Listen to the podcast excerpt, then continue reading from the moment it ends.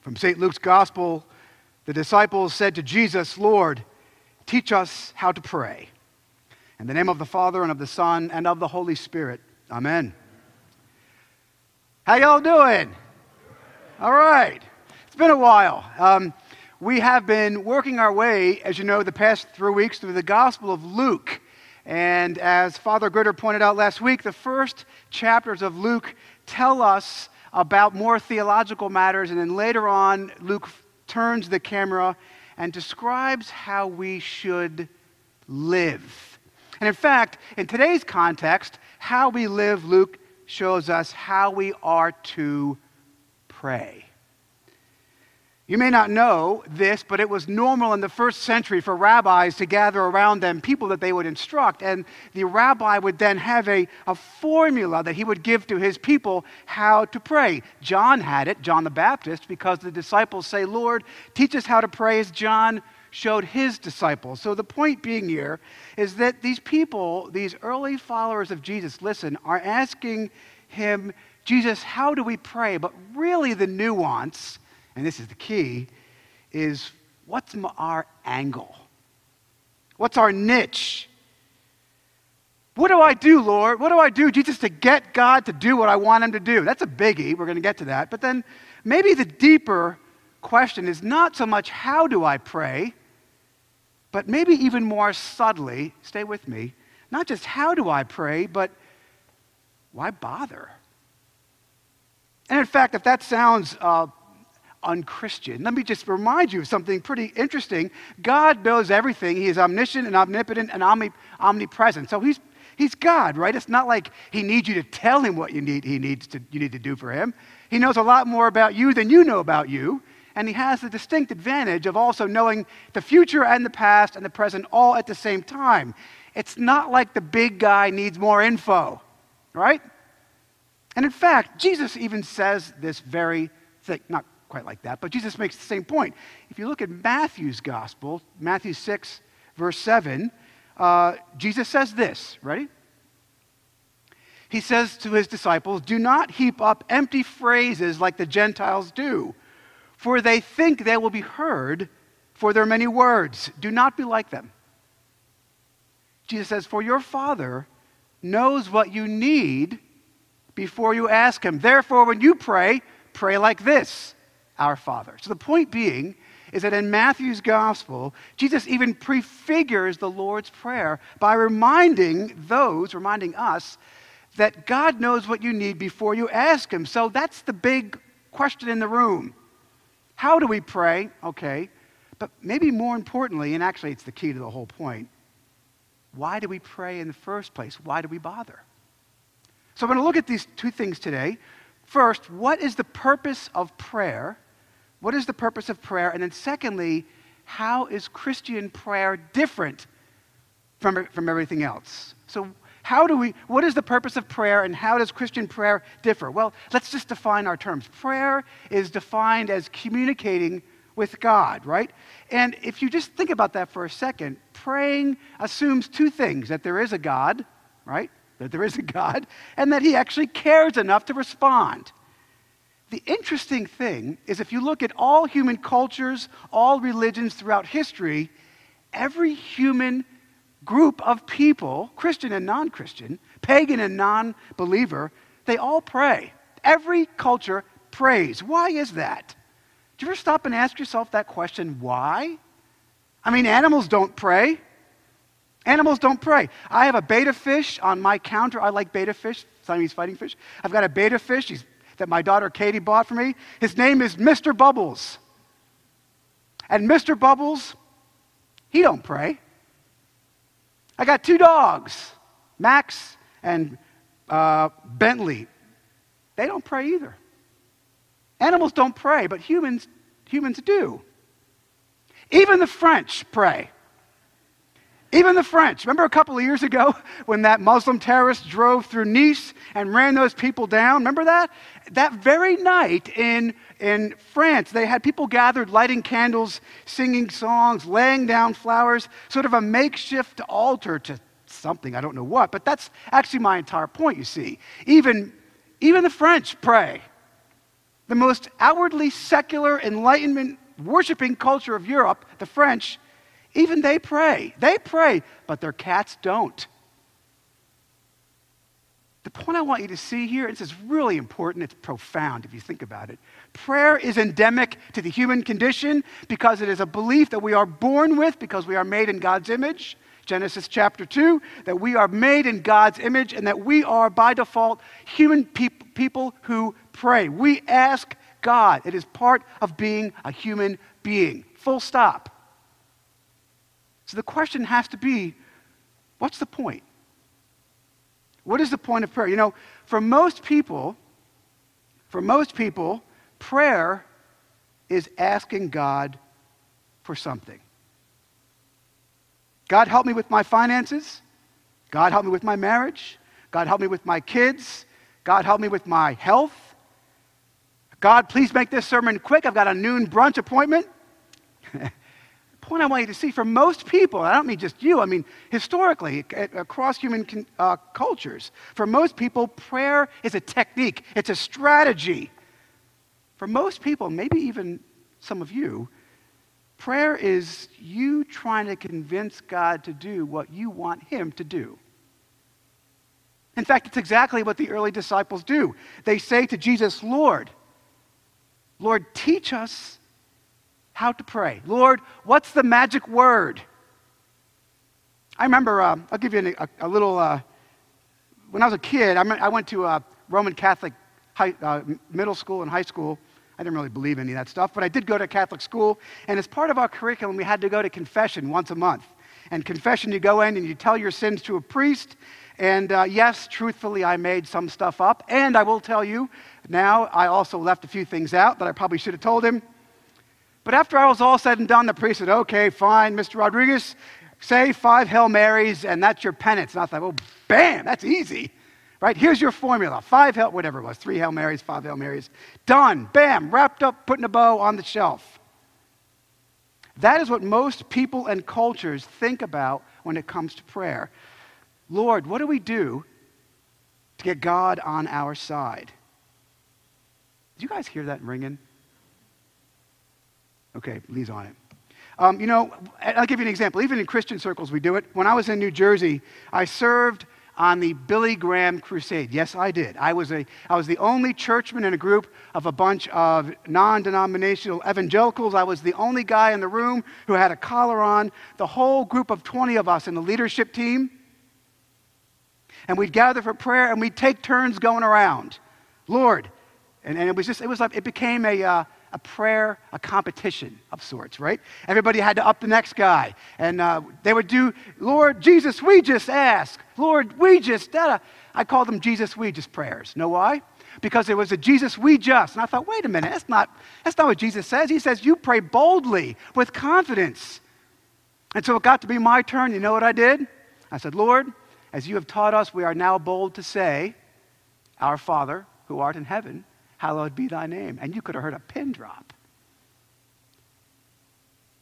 Let me ask you a question. This is, this is a real question. Have you ever prayed for something and you didn't get what you wanted? Anybody here ever prayed for something you didn't get what you wanted? Thank you, Jesus, I didn't get some of the things I asked for. Amen? You ever pray for something you didn't get? And you know, the interesting thing is, I want you to just be reminded of something that prayer is always answered, right? When the answer is yes, can I get a new puppy? And you get a puppy, for example, we say, Woo, God answered my prayer, right? But no, listen, is also an answer, and so is wait. Those are the ones I hate the most. Wait is the hardest, right? That requires patience, which I have very little. But is, here's the question is asking God for stuff really the point of prayer? That's the key. Put it another way if God knows what you need before you ask Him, why ask in the first place? Well, here's why. You ready? because perhaps the purpose of prayer isn't to change God's mind. Perhaps the purpose of prayer is to change yours. Perhaps the purpose of prayer is not to change God's mind. Perhaps the purpose of prayer is to change yours. And that's the first point I want you to see here that the purpose of prayer is not necessarily to change God's mind, it's to change yours, to learn to trust Him. How do I know this? Well, Jesus says, Jesus lays it out for us today, and this is my second point. How then is Christian prayer different? Notice that the disciples, like everybody else, like everybody else throughout history, the disciples want a recipe. They want a strategy. They want an angle. They want a formula. What do I say to get God to do what I want? But Jesus doesn't give them a formula. What Jesus gives them, listen, is a relationship. Jesus says, No, no, no, no, no. You got this all wrong. He says, No, no, no, no. You don't lay up empty words. You don't pray long prayers. You don't do a Jesus Weezus, Jesus Weezus. When you pray, here's how you pray. Ready? Our Father, who art in heaven. Do you understand? And we, we, we say this so frequently, we lose the profound profundity of what that. No human culture ever prayed to God as Father. The Jews referred to God as Father 15 times in the Old Testament, but never in a time of prayer. Never. Muslims don't pray to God as Father, they pray to Allah. Hindus don't call God Father. Nobody has ever called God Father. But Jesus tells y'all when you pray, you say, Our Father. Friends, this is radical stuff. This is profoundly huge. And that's and Jesus knows, he knows that to say something this outrageous and so radical, it's like a classic mic drop, right? Bam. When you pray, you pray our Father. He knows this is radical, so he uses a story. Whenever you make a, if you're a speaker or you're a lecturer or you're trying to teach somebody, you make a point and then you give an illustration, right? It's just a teaching technique. And Jesus does this. He tells a parable. When you pray, pray like this Our Father who art in heaven. And then he says, You know what? Let, let me give you a story. He says, There's a man who's in bed with his family in a typical one room Jewish house in the first century. And somebody knocks on the door and says, I need some bread. And the man says, Go away, you pain. I'm in sleep. I'm, in, I'm, I'm in, in bed with my family. Leave me alone. And the man will not give up. The man outside knocks on the door. I need some food. He begs, he pesters, he pleads, he, he asks over and over and over again, kind of like Abraham in the Old Testament, if you noticed. Abraham keeps pushing the envelope a little bit. There's a Greek word for that, and the Greek word is anakaida. And it means not to take no for an answer. And Jesus says, when you pray, this is how you do it anakaida. How are you to pray? Jesus says, without stopping. You're persistent. You're a pain in the neck. You browbeat. The point being is you are to act like a child to God. I'll give you an example. I'm a father, right? I'm a, I'm a priest of this parish. I'm also a dad. I've got three wonderful children. I am a, a shallow, faulty, imperfect sinner. I try my best, but like all the dads in this room, we all blow it. Amen? You guys awake today? but my kids know, my kids know that if they ask me for something, they know they're probably going to get it. I mean, they might ask for a Jeep, and that's a negative, but if they ask me for a cat or a hamster or, Daddy, can I please? I'll never ask you. I'll never ask you for anything again, I promise, right? Please, Daddy, not now, I'm busy. Can you see that I'm reading a book? But, Dad, please, please, please. And they know, because they've learned, that nine times out of ten, I'm going to break. They know it. And I'm going to give in. Why? Why do they, why do they, why do they get what they want? Because of their anakaidia, persistence. Impudence is the Greek word, which, or English word, which I've never used in my entire life. Their persistence. They know. And the reason that they know if they are persistent is because they know that I love them. And that's the entire point, you see. Jesus says prayer is not a technique. Instead, what it does is it shows us when we pray to God persistently, without stopping, that we trust Him. And that no matter what happens, we know that it's going to be for our own good. That's Jesus' entire point. When Jesus says we are to have a childlike faith, he's not saying to be naive or foolish or stupid or any of these certain things. No, what he's saying, what he's saying, it's profound and it's beautiful, is when you pray, you pray to God as your father, like a, like a child would ask their own father. Because don't you see, the change, the prayer does not necessarily change God. But what it does is it actually changes you. Because it reminds you that He will provide. Pray without ceasing, Scripture says. Pray with expectation. Pray with complete confidence that even if the answer is no, it's going to be okay. Because you know that your Father in heaven knows better. I mean, how many times, how many times did your own father tell you no, and you look back and think, well, thank God he did, right? And the reason you tell dads tell their children no is not because they don't love them, but because they do. You know, when think about it like this in the Garden of Gethsemane, on the night before Jesus is to be crucified, he pleads with his Father in heaven Lord, Father, he says, take this cup from me. But not my will, but thine be done. Man, there it is. The answer to Jesus, incidentally, was, was no. But God had far greater plans, of course, through the cross to save you and I from our sins and for Christ to be raised from the dead. So, can you think of a time in your own life when you asked God for something and the answer was no? Can you now look back on that and say, Thank you, Jesus? The time you were angry and scared and frustrated, but now you look back and say, man, I was asking for a, I was asking for a scorpion and God gave me an egg. It's not because he doesn't love you, friends, that the answer is sometimes no, but because he does. Don't you see, Jesus died on the cross to save you. Only Christians call God Father, not everybody else.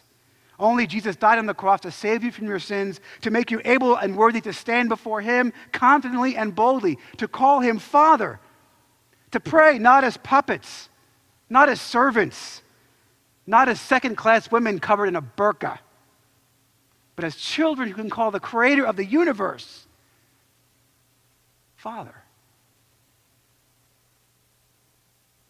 Shall we pray, Father in heaven, we thank you for Jesus who died in my place, in our place, to pay for our sins and make us worthy to be called your sons and daughters. Father, remind us that you know what we're doing, even in our darkest hour, even in our Gethsemane, that in all things your plan is perfect. That you have a plan and that we are part of it. In Jesus' name we pray. We pray. Thank you for tuning in to our Trinity Episcopal Church podcast. To find out more about the work God is doing through Trinity, visit us online at trinityvero.org and follow us on Facebook.